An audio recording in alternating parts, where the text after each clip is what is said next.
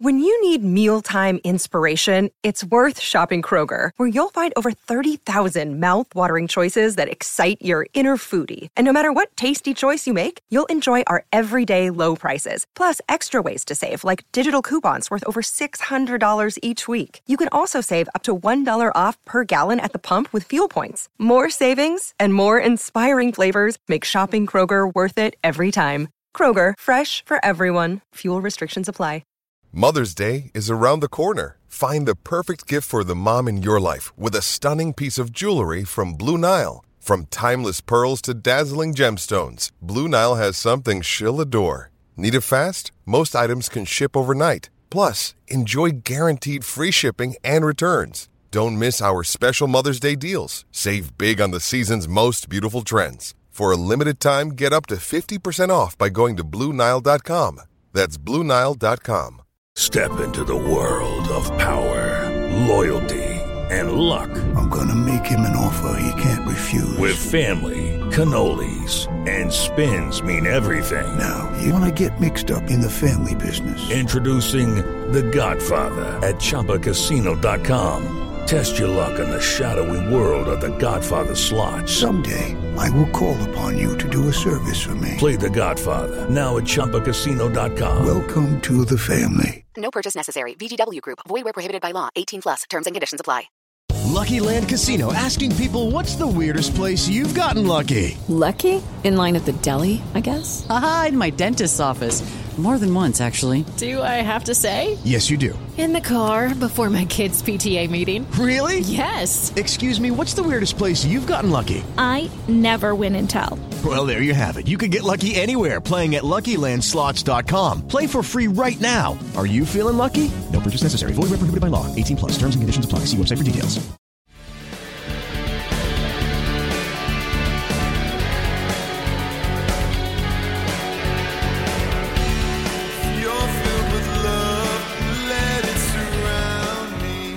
Pittsburgh Steeler fans, welcome to this week's episode of Steelers Touch Down Under. I'm Matty Peverell, joined as always by my co-host Marky D, Marky Davison. How you doing, mate? You know what time it is. Your two favorite Aussies from down under, Mark and Aussie Steeler. I forgot your name. It's Matty. how, how are you? oh man, I'm good. I'm good. I I don't know what's going on. It's raining. It's sunshine. It's like it's so weird in Australia right now. Like we just had so much rain for six days, and then we had a bit more rain again. So you know, uh, thoughts to everyone going for that kind of stuff. But it's it's crazy. But now like the sun's coming out, so it's just typical Australian weather and typical Australian times down here. But I'm excited for the season. I'm really excited for training camp, and we're getting so much more closer to preseason games and where we can see Kenny Pickett and Trubisky throw a football, and that's going to be amazing. And we got Daredevil in the live chat as always. But yeah, it's pretty cold at the moment down here, and it's been pretty Right. rainy. But I can uh, I can see the sun coming out now, so that's good. Yeah, it's been crazy, man. Like the weather. Yeah, I'm here. The weather's been like, uh, are you there? I'm here. Uh, yeah. no, he, I was talking and you know, I heard you say something. I'm like, whoa, I hope I haven't missed something there. I think we're live. I'm pretty sure we're live, and we're on We the, are- are- the we are BTSC live. network of, all- of of all podcasts. There's about a million podcasts a day, so you know we're there somewhere. And uh, it's, like I said, our favorite Aussies. Do we start again, or do we keep keep going? No, no, no. Let's keep going. Kathy Ford says hi, guys. Um, but yeah, like I, I think interesting week. We saw the Heinz bottles come down. Everyone had a Yeah. cry about that. Um, like okay, just I'm so overhearing about this. you don't, you don't want to, you don't want to talk about that anymore because that was my number one topic today. Well, you know what? As someone that like has a food allergy, that's like like it's not by choice. Uh, you know, Heinz don't really cater to that food allergy, so I don't really give two stuffs. Do you know No, and I it's, mean? funny, it's it's funny too because like we call in, in, in Australia, right? We call like uh, ketchup. Uh, everyone calls that style like tomato sauce. And when Yeah. you go over to America, I know you've probably experienced it too. You go over there, oh, can I get some tomato sauce with my chips? And they're, and they're thinking, hell, pasta sauce? Like, what do you want with your chips? And they bring out like actual 100%. potato chips. So yeah, we don't call it ketchup here. We call it tomato sauce on our on our chips or fries. Well, when I was a kid, right, I grew up like I mostly called it Barto sauce because when I was a kid, like I couldn't say tomato when I was like two or three. Whenever I started talking, right, and I said it really early on. Um, so yeah, I was just calling it Bardo sauce for the first like decade of my life. so that is that is one strange one when we go over there. It's like we don't say, "Oh, can you pass the ketchup?" Uh, we just say, "Can you pass the tomato sauce?" And then, yeah, someone in Pittsburgh once, told, yeah, they said to me, "Do you mean do you want pasta sauce?" Like for like as in for spaghetti, I was like, like a, yeah, like a pizzazz. I was like, nah, you're yeah. crazy. I want like tomato sauce. You know, but um, it's not, it's not a, it's not a. I don't really thing. have it anyway. I'm a barbecue sauce person. Oh, 100, yeah, me 100 percent too. If I'm getting a pie, I'm, I'm, I'm, I'm grabbing barbecue sauce. But like, I reckon it's not that big of a deal. They actually signed a five year deal as well for the Heinz Red Zone. So yeah, I saw that. That's cool. They're coming back. It's like, like I said last week, like you, you're angry about it, you move on, and then next minute we probably will be calling Acrisure Stadium by the end of the year. Uh, the, the, name's growing on it me. It's, not that bad. It's actually exactly not that right. bad. Yeah, it looks bad on paper, but to say it, it's yeah. actually not that bad. But you got, you got to give a shout out to to I think even BTSC have got like you know the shirts and stuff like that. Every, every single every single uh, Steelers shop is was selling Heinz Field forever. But then how long does that like like? Do, uh, would I really go over there and buy a Heinz Field forever T-shirt in three years? Uh, maybe not. So uh, it's all cool. Like it's it's yeah. What even Cameron Heyward said don't worry about it. We've got Latrobe in a few weeks' time, and we're going to go win a championship. Like that's what it's about. So yeah, I'm excited. I, I just, I just think like, I don't know. Look, here's a different angle on it, right? Acrisure apparently are doing stuff in the cybersecurity space. I work for a company that is in the cybersecurity space. If this saves the Steelers from getting hacked and another team stealing their data or being held for like a massive ransom by like some like people on the dark web, great. Anyway, let's get into Steelers football. Um, but you said you had a couple of questions for me in the live chat. Oh, I just want to see how you're going, Matty. I haven't spoken to you for a week. Well, actually, I think we've been both so busy and we haven't been even. Uh, I haven't even seen you in the Slack channel. Like normally, you're fighting everyone in the Slack channel um, about who's the best player, who's this, who's that. And I haven't seen anyone. yeah, been it's been a busy week for me. But then I also, someone in the Slack channel told me that they liked well done steak, and I Oh, that's uh, who. Who was that? that can, we, we, off. can we uh, name? No, no, no, no, no, no, Keep the keep the Slack confidential. Oh, but uh, okay, so we, if we, that's I, I okay. just it, it it yeah, not good. No, I'm Okay, just joking. I did have a busy week. They did well say done- that though. well Who wants a well steak? done steak? I'm sorry, I'm gonna take that one on. That's when you need the ketchup coming out. You need all kinds of sauce on that steak. Like I like my medium, medium rare. I don't actually even feed my dog. I don't even feed my dog well done steak. That's crazy. Why would you have? You just you can't. then they tried to then they tried to justify it and say that it wouldn't taste like rubber. I'm like, yeah, it would. No, it does because the longer you cook it in the pan, and it keeps cooking outside the pan as well. You know, it keeps cooking in your stomach, and that's how well done it is. That's ah, you just no, you can't do that. That's crazy. Yeah, I mean, I just yeah, no. You eat. I don't know. I'm a medium rare guy, but I always say medium rare, slightly on the rare side. That's what I always say. Have you ever had it where you, I've had a steak once where it's dead set like cook for like 20 seconds, like or whatever. Oh, like really steak tartare. Oh yeah, they're unreal. A bit of bit of garlic salt on there. Mwah. Yeah, beautiful. Kathy Ford might as well. You know, when we um, I, I don't mean to delve back into the pizza podcast episode, but there used to be a really bad, you know, that like really great but greasy but thick, like rubbery pizza that you get on a like a, not like they have them, you know, a, a night out, like on a on the corner. Like in America, you get them; they're really nice. In Australia, not good. You got to go to like wood fire traditional pizza place to get good pizza. But we used to, there used to be one near the bars we used to go to, and uh, we used to call them sham wows because they tasted like a those sham chamois Yeah. sham wow cleaning cloth. But they did soak up all the alcohol on the positive side. That's all you need. When you're that, when you're that, you you know that cart and you, you can't walk straight, it kind of helps you out. So I've, I've been in that road a few times as well. You don't care what you eat, Yeah, you just go and grab it. Exactly. All right. Well, let's get into today's show. and and uh, last week we looked at the offensive players on the Steelers roster that we thought really needed to step up at training camp. This week we thought we'd talk about the defense. Uh, and I'm gonna get I'm gonna hand it to Kathy Ford, who's like on fire in the live chat, and she said, "How can you not answer this question with Devin Bush?" And so I didn't want to spend like I didn't I knew someone was to bring that up. I'm glad it was Kathy. Um, I think it's a nice place to start there from the live chat feeding in. Mark, I mean, everyone's on Devin Bush. He needs to have a big year. Uh, what do you what do you want to see from Devin Bush at training camp, or what? Or I mean, you know, they don't show everything on film. So, what are you hoping to hear out of training camp regarding I, Devin Bush? I kind of hope I can see what he was doing before he got injured. Like I think he was playing fantastically, fantastically before he got injured. Uh, we are all on Devin Bush and, and, and, wishing him for the best to be one of the best steals and a true stealer, right? And yeah. then it all, it all fell to pieces. And we all know what happened last year. He just seemed like he was checked out of the game. And I know, like in a lot of sports, you can you can tell when players aren't playing the right way. They're a bit off. They get the yips. They're in their head. Uh, he was a bit like that. So he was making the tackles. He was, he was there, but in in most times I was watching the film or the highlights and was watching the game, he just didn't seem like he was playing like, like that position to his to his ability. Now that could be that could be his um, you know, he, he doesn't want to go out and, and, and test his knee or whatever he did, right? I don't overly know. So, but this is a big year for for for Devin uh, Devin Bush again because back from the injury, you have Myles Jack next to you. You have like a duo where you can start to you know be a ten together for the next I don't know maybe a few years depending how it goes. But there's a lot of pressure on uh, on Devin Bush because you got Myles Jack next to you. So yeah, what, what do you think uh, uh think about it? Yeah, I mean, I, I, mean, he obviously had a, he's had two down years. I mean, he was the third ranked, you know, AP Defensive Rookie of the Year in 2019. You know, in the last two years combined, in 19 games, he's had less, 13 less tackles than what he did in his rookie year, where he played in 16 games.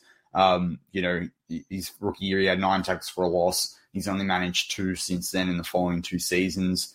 Um, he was up on quarterback hits last year, and early on the season, he actually was doing all right he was getting close to the quarterback and putting pressure there. And I was like, oh, you know, uh, and I remember saying, I said to Shannon White, I was like, look, he might actually surprise a few people as the season wears on.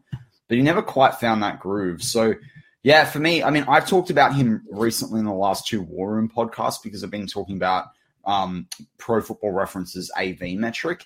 And it's really funny with his AV metric because in the last two years, he's got an AV of nine. In his rookie year, he had an AV of nine and that gives him an, a total of 18, which if you spread it out over the three years he's played, is an average AV of six. Now that's technically ahead of the average for a first round linebacker drafted in the last decade.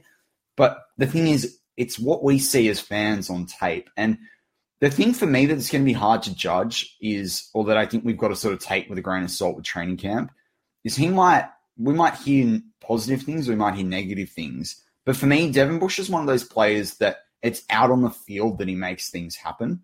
Um, and we're not going to know how well Myles Jack's adjusting to this defense and how well Devin Bush is doing until we get to see what Minkah is doing and whether Minkah has to keep coming up and saving the day all the time for the linebackers. Obviously, that's also dependent on the defensive line, you know, stopping things like the run as well. But I don't think we're going to see this until we see the starters on the field in the preseason and early on in the season. Um, but the biggest thing for me is I, on on tape, I want to see him flying around again. I want to see him at the at this you know wherever the ball is. I want to see him shedding blocks. I think that's a big one for me is shedding blocks. Um, so and, and and really working well with this new defensive line. I don't want to see people running into each other, which sounds like something simple. These guys are professionals, but you do see it, you know. Yeah, well, you, so. you think back to I think it was the Charger game where the fumble happened or something like that. And nobody else was going for the football, and Devin Bush went out there and got it and, scored the TD. Uh, I, I, think he can get back to that, but it's it's definitely last year was a pretty bad year. Like when you look at it, even if you're not a football coach like like myself or whatever, right? But you can see mm. that there was something off, and it was maybe hesitant to do things. Uh, he didn't want to tackle, and Schobert didn't help out either. Those fellas both didn't want to tackle. You could see them both leering away from the tackle or getting involved or making the plays or making the the splash plays. But I think having bringing in Myles Jack as well is going to help Devin Bush a lot. You know, um, and is there's probably a lot of pressure on himself. You know, not really like not really the coaches telling him what to do, what he needs to be, or the fans telling him what to do. But he probably knows that last year wasn't his best year because yeah. because it's how he played, right? Oh, he pretty much said so as well a few months back. Like when they when they didn't sign him to the fifth year option, he pretty much said, "Look, I, I get it." Um, and you know, I, I said it at the time. Like, I, I, think Devin Bush, I love Devin Bush coming out uh, of college. I definitely thought I, I really liked Devin White, but I knew that Devin White wasn't going to be there on the board unless they were going to trade into the top five to get him. I know he went, I think he went six, but you would have needed to go into top five to get ahead there.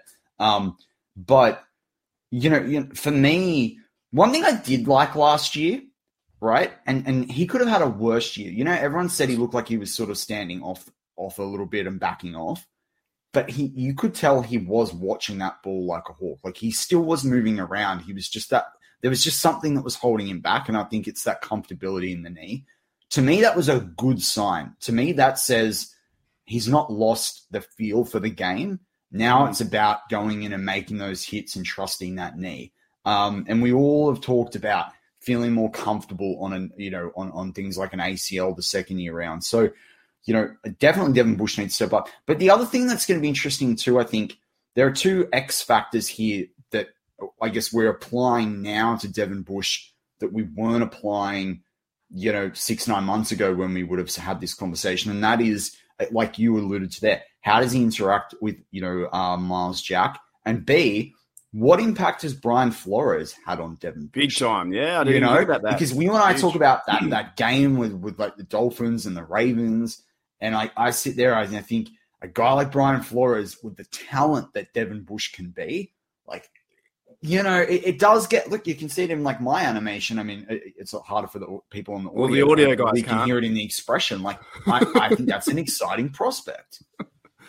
Yeah, no, you're right. 100. percent I didn't even think about Brian Flores uh, in this instance too, because yeah, he's going to help him coach, put him in the right position to go out there and and and be victorious. And I, I think just having Myles Jack next to him and two young guys again take over, take over the defense. And yes, TJ is going to be there, but we we need some other stars as well. We need some other guys to step up and and be Correct. like that that 2008 defense I always talk about, like you know on the edge, Woodley and Harrison and Farrior and Foote and, and all those guys, or uh, Timmons was there or whatnot. You know, so uh, I think you just need that bit of bit of bit of toughness about you. And I, I think that like I can't wait for week one, actually, of the real season because I got a feeling that they can go in, into to Bengal territory and, and lay mm. the smack down. I really do. I think I think that they've been counted out so much. I do too. Year. I actually have pivoted on this. Yeah. Like the defense is pretty good. Go run the football. First game of the year. It's Steelers versus Bengals. I don't think they're going to run over us like they have. Like, how can you've played sport, right? How can you let your opponent three, beat you three times in a row, four times in a row? You must be learning yeah. something every time you lose from them and, and getting that more more anger towards wanting to win. And I think some of those factors need to come into the game and it'll be a more competitive game than we think. So, but coming back to the players, I think, yeah, this this training camp is going to be huge for that because they're not only training to to to make the team, they're training for the next, you know, preseason in the first few games, the first five, six games to be ready for the season. It's going to be huge, man. Like these players are they're going to lock down soon in, in man, like you know, uh, two weeks time they're back at it, really back at it. Yeah, I, I just the thing for me that I'm going to judge, um, and I know that I, you know, basically gush about it all the time, but like I got a lot of time for Luke Kuechly, and Luke Kuechly, he said this on a podcast best part of 12 months ago, where the most underrated stat for a linebacker is tackles for a loss, right? Because it, it shuts down plays, and you know, someone can get sacked on the on second down, and then you know they can make it work from third down and long, particularly if they play against this defense, because we seem to leave up those big plays, right? But he, he said a tackles for a loss disrupts a drive. You know, it, it, on a, if you do it on a first down, it can completely disrupt it, especially early on in the game or early on in a half. It can disrupt disrupt the script. It can shut down a drive in the fourth quarter. Like there's a different mentality, and he basically talked about how underappreciated it is and all the things that have to go right to get an interception or a sack. But to get a tackle for a loss, you know, that comes down to the player executing on that particular play and scheme, you know, and and, and making sure that works. And like I mean, Steelers fans, I think, and um, fans in general, I think sometimes we underestimate that. Like TJ Watt actually had the leading number of tackles for a loss last year. Now that's not surprising in some ways with the pressures he gave. gave Does up. that include sacks? Uh, hear, me, hear me out. Does that include sacks or not? I'm so confused about that stat. You know, like I, I wondered that too when I see people count it, but I don't know from Pro Football Reference who I go off with those sorts of stats. It doesn't. But yeah, I don't think it. Yeah, yeah. right. Yeah. He's a, There's a sack's a sack. He's a machine, isn't he? And I bet your Madden head is exploding right now. um, I haven't touched that game in a while, but um, all that talking about this defense though is making me, oh, I want to fire it up. But what I, what I, what I want me to say is that like for me, I'm going to judge Devin Bush's progression throughout the year on those tackles for a loss because those tackles for a loss will show that he's adapted to any changes in his scheme. He's working cohesively with the defense, and he's back willing to like go after the ball. To me, that, Okay. that, that's what it is. Here- Here's a question for you. You think that uh, that he's gonna he will improve from last year, or will he will he? Yeah, regress? definitely. Yeah, I, I think so as well. I think he will improve from last year because how else can you get you know maybe any worse? He just he looked like he was lost out there last year as a middle linebacker compared to what he was doing in, the, in his first few seasons and really getting after in his rookie year and have, like having a lot of fun and, and and tackling and being a part of the team. He just looked like he was very lost out there as a Steeler. And now with the direction of Flores and um, working with with Jack and working with the linebackers, I think he'll be more uh, situated to, to go out and play and having a better off season again. Uh, I think actually even had a, he might have had a baby. Uh, uh, I think he had a baby a few uh, you know weeks ago. I'm not too sure, but um, you know I, I think overall I think it'd be okay. Do you know what the definition is of the, you know, when we're talking about the difference between a sack and a tackle for a loss? And this is why I answered it in the way I did, because like I've literally pulled up a few and like it's it, it depends on who you ask, but um, one definition is a sack is a tackle for a loss unless the quarterback is sacked at the line of scrimmage where he gains zero yards or if there is a forced fumble on the play. Yeah, that's confusing. So it, basically, a sack counts as a tackle for a loss, except for when the quarterback is tackled at the line of scrimmage. But like, Right. how you're not going to have a whole separate stat line on that. You just you have tackles for a loss, you have sacks. It is what it is. Um, it's just easier that way. But but to put that into perspective, like last year, you know, um, if you look at the middle linebackers, probably Matt Milano is probably the most like for like on that list, and he had 15 tackles for a loss. And it's interesting because Cameron Heyward had 15 tackles for a loss, Alex Highsmith have, had 15 tackles for a loss, I mean TJ Watt had 21. So it's not like this is you know not set up for him to be able to do it. Uh, but yeah, I, I just think if, if Devin Bush can move to being, you know, can get eight to ten plus um, in the tackles for a loss, I think we can say that he's he's on the up. Um, And then the, so, the defense is going in the right direction. Like you said, you you interrupt their you know their their scheme or their script of like the plays they're running. Like they want to go second and five and then go into a play action or go into a five wide. If you go and get him at first and thirteen, pumps the defense up. Now it's second and thirteen, uh, and then they don't know what to do. They- what does the offense do then? It's, it's all. Yeah, I, I think. it- I think it's going to be fantastic to see him, and we'll, we can probably have a good uh, perspective in the first four games, first six games, I think, to see what what is happening with uh, Devin Bush and, and Myles Jack there. This could be a great duo. These two, we we don't know. Like they're so young. I, I actually, I'm quietly hopeful. Um, I, I, I'm one of those people that same with Ogunjobi, and I wanted to talk about him.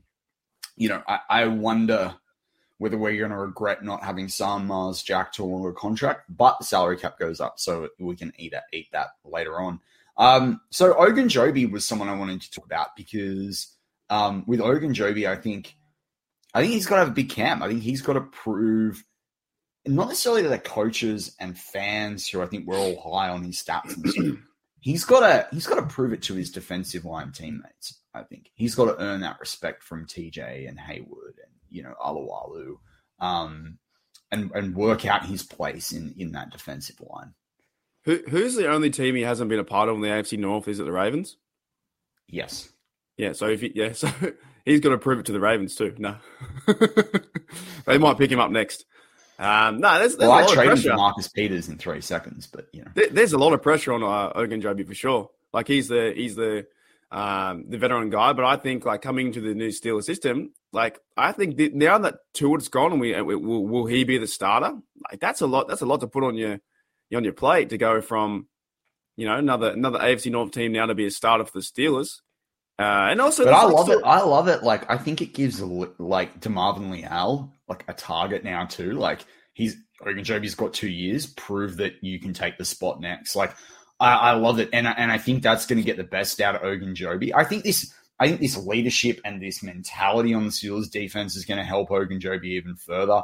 Um, you know, he's not necessarily rushed in a line that's got the quality of what the Steelers have got. If you if you think across the defensive line and the outside linebackers as well, I've always liked Ogunjobi. Like I have always brought him in my Madden teams. I I talked about Ogunjobi like back in March, you know, about you know buying him. I can even tell you the podcast so I did it on in War Room, like way before it was on anyone else's radar, and like, yeah, I, I'm excited for it, but I do think he still needs to have a big camp. I can't think he ta- can take it for granted that he's just going to take to its spot. So who's the starting three? Who's the, uh, the defensive tackle, Cameron Heyward, and or you know he's in, but Alualu. Who's the other bloke there? Who's the starting three? You think that goes on the field, part of the eleven? So I think that you could see formations where I think you're going to see three variations. You're going to see it's probably more the most frequently going to be yeah Ogunjobi, Alualu, Heyward, but it depends on Alualu and managing snaps in certain games and whether they let him sort of work his way in over the first few weeks. I also could see a lineup that's a bit more Heyward at nose, Ogunjobi, um, and Wormley as well for if you're rushing mm-hmm. the passer. I, I could see that if you're going defense, if you're going more run heavy, I could also see, and, and it depends on Alualu because there's a bit of a question mark on, let's say, if you're working him in, he needs a few games, you know, rest, you, you know, at different points of the season. But then you probably are having Heyward one side, Ogunjobi the other. Then you might have a um, Montravius Adams in there at defensive tackle or like at the more of the nose tackle. Um, you may even move Heyward inside and have Loudermilk on a certain play. But I think Loudermilk will come in to like spell a Heyward. Same with Leal. It, it's it's going to be interesting. And this is why when you when you've got a new defensive coordinator in Teryl Austin and you've got Brian Flores as well, and you've got a guy that's of quality like Karl Dunbar uh, as defensive line coach, I think we're going to see things that we haven't seen before. Yeah, right. Particularly when you've got a guy like DeMarvin Leal that has traditionally lined up more between the like at the four the four position, I think it is, um, and and sort of around the the shoulders of the tackle. I think that's really interesting because he's, you know, that's not traditionally where we might line up a lot of our defensive ends. Um, so uh, yeah, it, I, I just, I can't, and I want to see things that I haven't seen before. you know, like. Do you think uh, Cameron Heyward has any um, influence on who he's going to be partnered with in that three? You know what I'm saying? Does he does he have any have any like uh, say where I want this guy with me here? I, I want to play there. I'm gonna I'm gonna flip that question back to you in with, with this oh, no. in mind. with this in mind though. Should Cameron Heyward have that influence? And the reason I say that is for a long time, and you and I talked about this a couple of times quite early on in the offseason. I don't want Cameron Heyward playing the percentage of snaps that he's playing, right? I would rather him play, I think he's 32 right now, 33. I would rather him play another four, even five years and he moves down to a 70 to 75 to 80% snap ratio, right? I think he's like above 90 right now. He was last season, right? And obviously I'm, I'm saying, you know, this season it might be 80, 80, 85, and then you peter down after that and you just get to a baseline mark of 70%. I don't want Cameron Heyward playing that often because I'm going to increase the wear on his body and I'm going to increase the injuries. And I want people fresh deep into the playoffs. I don't want players going, getting to one playoff game like we are and going, like I'm done, right? Particularly when a 17 game season. So, yes, I think Cameron Heyward needs to have a um, ability to say, I think this is working. I think this works. This doesn't work. Uh, this is a good combination. That's not a good combination. But I want, I want the other players to step up to the point where the conversation is a headache and how do we leave this person out? Well, you know what, Cam? Yeah. Like they've already said with Najee, you know, or Najee, sorry, um, you know, for these certain plays you're going to come off, these certain plays you're going to be in, right? Like I think as well when you've got a guy like Myles Jack, and I've wondered this for a while when you think about Highsmith, the size of TJ, and even bring in a guy like Marvin Leal. You know, I thought we'd see this more last season, but are we going to have a few four three, you know, um, four three formations instead of three fours? And and I think that's an interesting concept as well because I think with that, you know, what, what do we do with Heyward in that regard?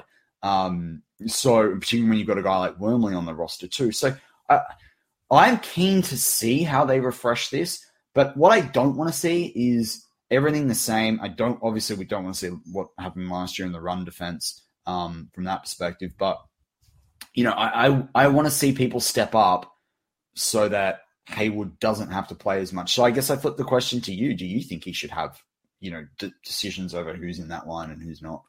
Yeah, I, I think he will. I, I, think it comes down to combinations as, as, well. I think also with Cameron Heyward and guys like that, they get the feel for the game. So he might be like telling the coaches, "Well, this guy's playing really well, coach. Make sure you put him here in, in this position." Like maybe it comes down to a point where during a game that defensive line or whoever's stepping up, if it is Loudermilk, then he goes and normally wouldn't play that position, but maybe Loudermilk is beating this guy one on one every time.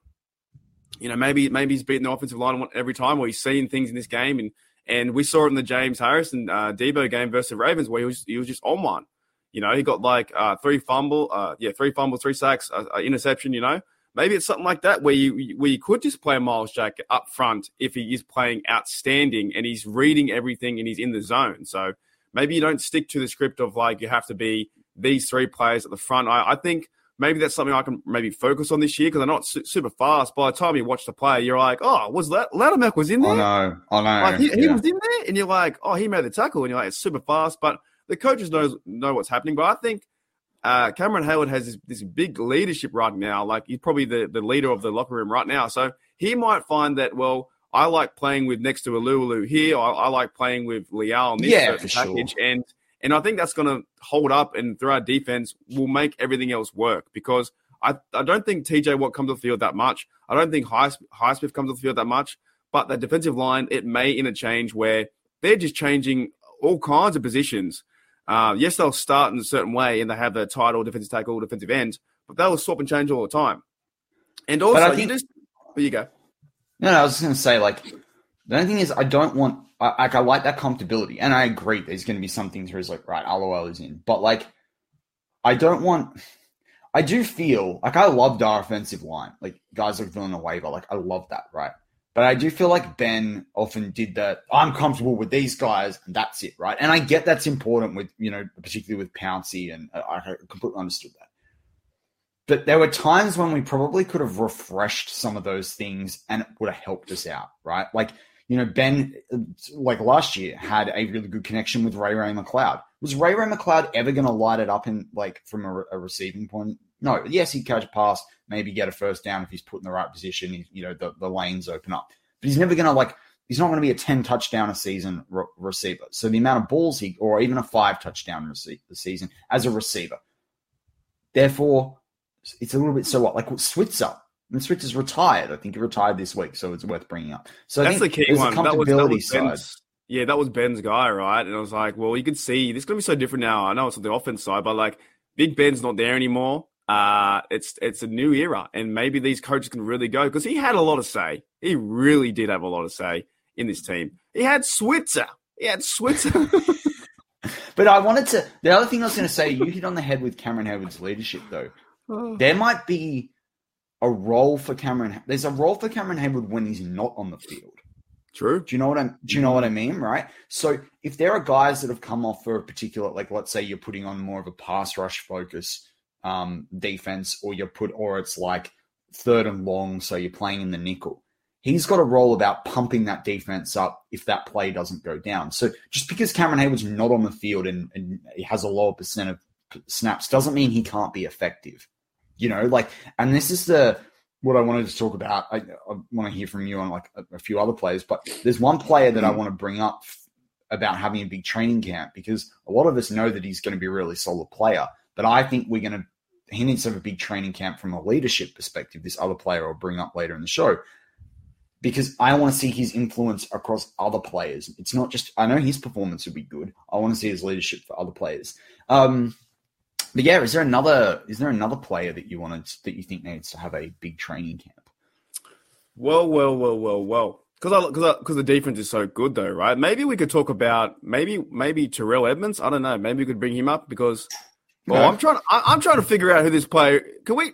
I can't handle it. Tell me who the player is, and we'll get back to me. Who is? it? Okay, so it's Minkah. It's Minkah, Okay, right? right, Minkah. okay. It's not just because it's on the big deal, but you look across the secondary in this defense. You don't have you know Haden anymore, right? Yes, you've got Sutton that's been there for a while. Yes, you brought back you know Edmunds, Mm-hmm. but Wi- Witherspoon's back, but he's still early on. In like in- my in my mind, he's still fairly early in or, or you know getting a grip, still getting a grip on what this defense does. And he needs to have a massive year. So he's someone that probably springs to mind for a lot of people of having a big training camp. Um, but you also bring in Levi Wallace, who's experienced.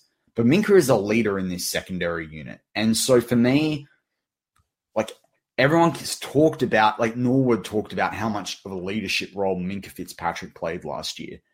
I want to see that across the secondary this year. Like he's that talisman in the defense. You know, I'm not saying that he's Troy Polamalu, but he's he holds that weight in this locker, like not necessarily in the whole defensive locker room, but if you look at the secondary rooms, that's sort of the that's the role we need him to step up into being. We need him to be, you know, a deeper, you know, um, different version, but you have that impact that Polamalu had. And we saw in 2019 in the right defense with a defense that's the defensive lines going hammer and tong, you know, and stopping the run. He can do those things. I mean, how many times have you and I sat off the um one thing that Mark and I occasionally do is we we watch some NFL videos of like good players from the Steelers or good draft prospects and I always commentate that interception that he had, it, you know, against the Colts. I love that play, like that interception Such in the end zone, right? But we've got to allow Minkah to do those things. But I think Minkah has to take the bull by the horns a little bit with the secondary and get the other guys up to speed if he wants to be able to do those things. Like I'm so excited to see Norwood in a second year, right? And he's someone I wouldn't even think about as we are doing the, preparing the show. But Norwood's another guy I want to see have an awesome training camp, right? Because that's going to be a, a, big thing. Chris Steele from um, USC, the undrafted corner, like cornerback, but I do really think on on you know we need to see Minkah, and again, this is something we're not going to see till probably the preseason and and the actual season with game with actual gameplay. But and I don't want to see too much Minkah on the sideline having to talk everyone through things. But I would like to come out of training camp feeling like the secondary are bonding around Minkah Fitzpatrick. Yeah, I, I, can see that. I can see Minkah, you know, and, and that's why like I fell in love with Troy Polamalu because the safety position to me is one of the one, one of the most intriguing ones, right? because you're the last line of defense.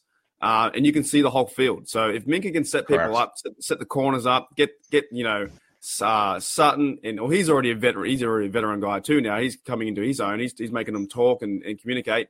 But get Witherspoon and Levi Wallace, like if they're fired up to play for Minkah and that leadership, and they're going out there and they're playing five star quality football, Minkah can then not you know sit back and still be five star.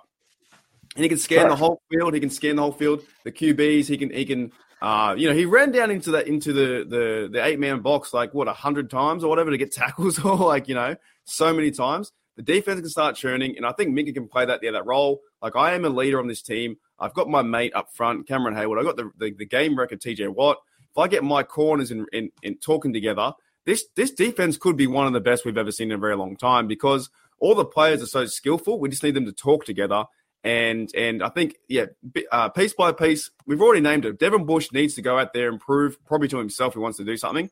Ogunjobi needs to prove that he can be that that that guy starting, and Cameron Heyward needs to be the leader as well. And now Minkah needs to be a leader too.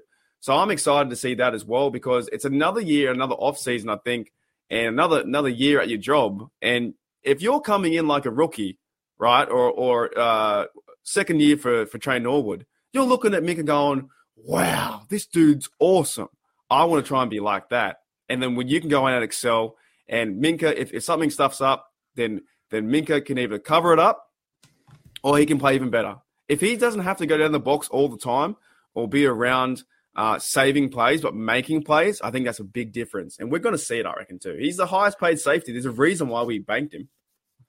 Well, we had to. We had to because you know he was the 18th um, leading player in terms of total combined tackles in the league, the top safety, and he was the 12th player in the league for solo tackles and the and the, and the top safety there.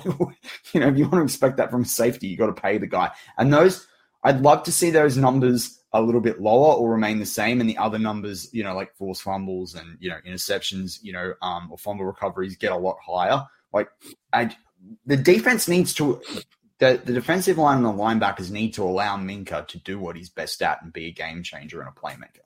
But it, they got to do their job first. So yeah, no, no, I agree. I, am I'm, I'm excited just, just to see him for in another year. Well, how old is he? 26 or something? We have a really young defense now. You know, the secondary isn't too much of a problem. Like you've discussed before, the corners maybe, um, but overall, I think we're we're we're set. Like I just don't want to see them man, if they lose 40 0 to Bengals, when woo wee, we are in trouble. But I can't see that. I can't see it. I think they're going to be fired up, man. I really Well, do. yeah, I mean, the only thing is, like, if it, oh, like, to me, the Bengals hum when they've got everyone there. And I think losing CJ Uzomah is a massive, massive loss for them. What he did at the tight end position last year was huge for them. But Tee Higgins, you know, Ja'Marr Chase, Tyler Boyd, like, that, that's a, you know, with Joe Mixon there as well. That's not an easy offense to sort of stall No, as well. not all, but not you've got a year. The thing is, you've got a year to prepare for that game. yeah.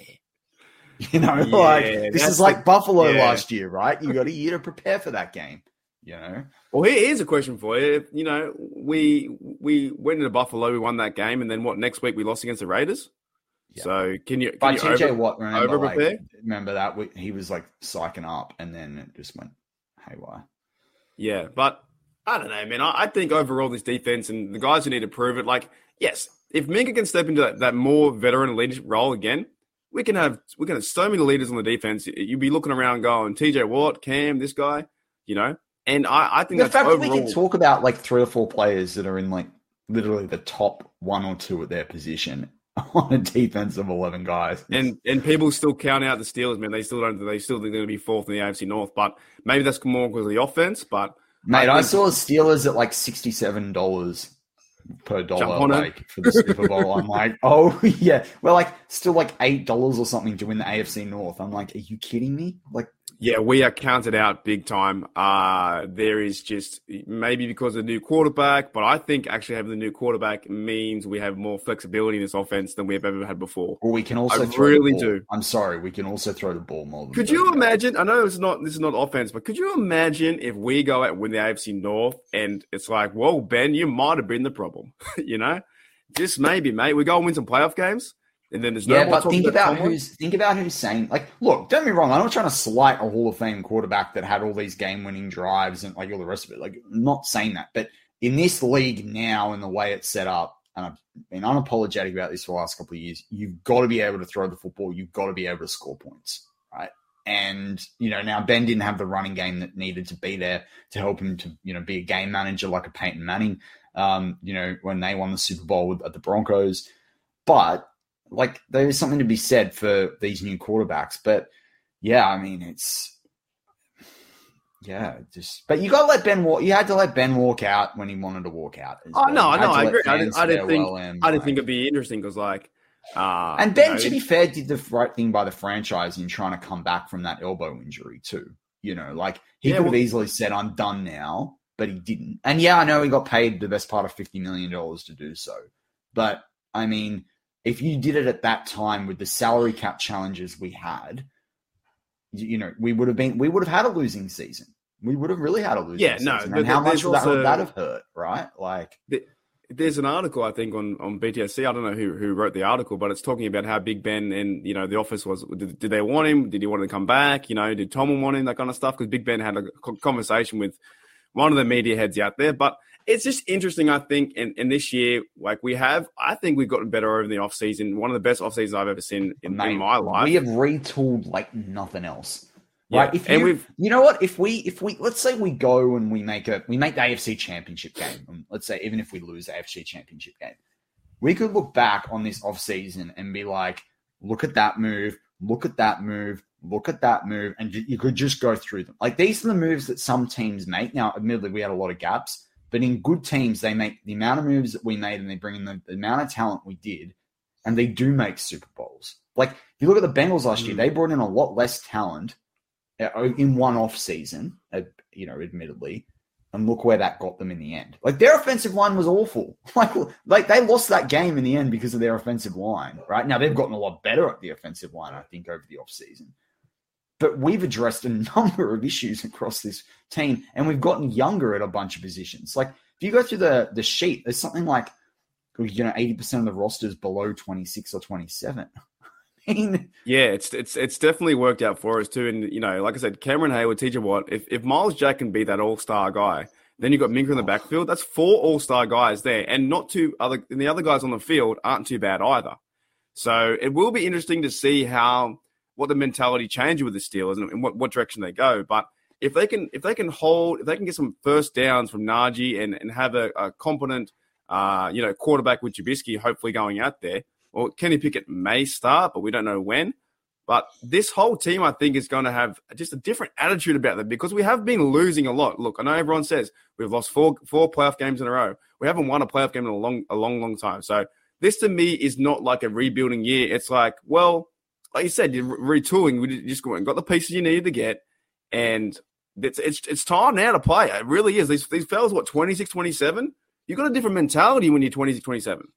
I think like you, you want to go out there, and this is the, this is the time right now to go out there and win. Like it's it's it's pretty much for me, it's all or nothing. Like just go out there and just uh, play football, and you should have a good chance every single game.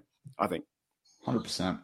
I also think this is, you know, you and I went through the roster, and everyone's like saying this is a loss and that's a win, and this is a loss and that's a win. I also kind of think this is one of those seasons where, like, we'll put it this way: if they went eight and zero to start the season or seven and zero, I'm not going to sit here shocked. I'm just not because I think if it all clicks, I've got them. I've got them four and zero. I'm telling you, I think they can go and shock the Bengals. I think they can win at home versus the Patriots. I think, but I'm also I could see them one and three and bouncing back. Like, like do you know what I mean? Like, it, it, it's going to come down to because this is the other thing we talk about bringing all this new talent. How does it click? You know, and I, you know what's funny about this podcast too.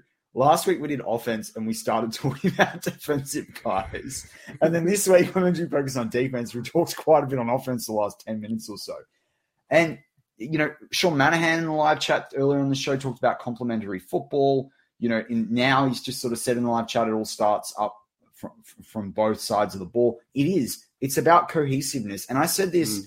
on podcasts we did last season. Um, I remember last season I did a, I think I should show with Dave or Rich, and I said about the, that complementary football. And that is one thing that I don't think we played very well last year. And I don't think we played it very well the second half of 2020, which is why they started falling off that, you know, game winning, you know, the, the 12 games, the 11 games in a row that they won. You could start to see that, that sort of downslide from complementary football. If we play complementary football, we have enough play, we have enough on offense and we've certainly got enough on defense to to be a double digit win team. It's not an issue. Oh, I, I agree 100%. And every team right now, we're all getting hyped up and pumped up. So, like, our thoughts right now uh, are legitimate because we are so optimistic about the team and everyone's 0 0, right? And preseason Correct. is going to show us a lot. Uh, we'll go we'll, as preseason goes along. We'll probably you know uh, dive. Well, baby, we're players. six. We're six, mate. We're six. We're six Super Bowls. It's not zero and zero for us. But it could very well be that we have seven. Like you know, it's not out of the realm of possibility that this team. oh, mate, I would love since I started the War Room show, which was then Cap Room. I talked about uh, when you know the tagline is always how they build the roster to win a seventh Lombardi. I would love to change that to how to win a roster with an eighth Lombardi. Why not? But like even even Jeans is here, right? Like love your optimism that 11 8 may be a little bit better. But what I'm saying is right now, every single team in the NFL, besides, well, I can't say the Bengals now, but every single team in the NFL is zero and zero starting. And this is the chance that everyone's getting so pumped up. And the first four weeks or five weeks will tell you what's going to happen. But even preseason, if like a Buddy Johnson or uh, Highsmith goes like crazy out there, like, wow, Highsmith's got another, another step then we get even more like we even know what's going to happen then. Like I think, or even if like my mate, I'm not a big fan of Claypool. If he goes out there and starts to get, get some good catches, stay on his feet, and he looks better running uh, route running, or DJ's is even better than he used to be, or Trubisky, it doesn't throw interceptions and has a good has a good. You know, the offense looks like a like a like a uh, you know. Well, what if Najee hits a hole and actually runs fifty yards? Yeah, this is just, Nate. How good would that be? You and I have been talking about a running back breaking it for fifty plus for two and a half years. He got one. It was at the end of the game versus the Browns. That's the last one I think I've ever seen him or him or, or it was him or Trey Edmunds do it. But this is the time now that it, going into the preseason, if we are confident, I think they can go into the Bengals and win because there's a big head headhunt on uh, the Bengals right now, and the Steelers has been pushed down like something shocking. So it really, I think, I think, I think they can have a chance because the players they have, they're so skillful. It's like you said, cohesiveness. They need to get together, communicate, and become a, a, team. And we haven't been that. We've talked about that for the last four or five years. So many distractions have been happening in the locker rooms uh, with us and, and, stuff like that. We haven't been that team. And, and I think even Cameron Heyward, he knew that the last few years, and he's he's he's changed. He's he's he's more vocal now. He's more involved in the, in the social media for the Pittsburgh Steelers. I think, and even even Tomlin too looks a bit more relaxed, and I think I like that when I see the team having fun Yeah, and they're, they're relaxed. You know, and you know what? This is that comfortable. This is that comfortable being uncomfortable thing, right? Yes, you know when they when they're comfortable like that, it's not because they don't want to play. It's because they know their ability, and I think they can go out there and like like I do when I play sport. I know if I'm one of the best players or whatever, if I'm comfortable, I'm having fun, and I'll go out there and win. So and you And and winning, winning is Hayward, that winning is in. Win, the thing about winning is it's infectious, hundred percent. Right? It's it's a positive thing. It's a compounding thing as well. Like when you're winning, you're feeling good, you're playing good, you're seeing things better. There's less stress. You're you're less like tight mentally, you know, from that perspective. But um, yeah, I'm I'm excited. But before we close out the show, is there anything else you wanted to quickly cover off? No, I just want to say, like, hope hopefully everyone's really excited and pumped up. It's been a long off season, long off season, but we've had fun. It's been bloody long. We've had fun, like talking about the draft from free agent signings to uh, the changing of the, the guard at Acrisure Stadium. Like everything has changed. The the the, the GM, all It's pretty. is- It's pretty crazy the change that's going on. Yeah. you know. But I think it's great. I think I think you know we're having so much fun here at BTSC and, and all the podcasts and you guys listen to, and we're trying to get you guys amped up for a good season because I think it will, will be a good season. I think Cameron Heyward is happy, and and he knows. I think he knows personally that he's that that last year was abysmal what they did on the on the run game, and I think it's going to change. I really do. So I'm keen to see training camp. Uh, and just get just get back out there and just they're going back to Latrobe. They're going to see fans, you know. They're going to get pumped up. That's it. So with that, we're going to wrap up this week's Steelers touch down under. I'm Matty Peverell with Marky D, Marky Davison. As always, Go Steelers!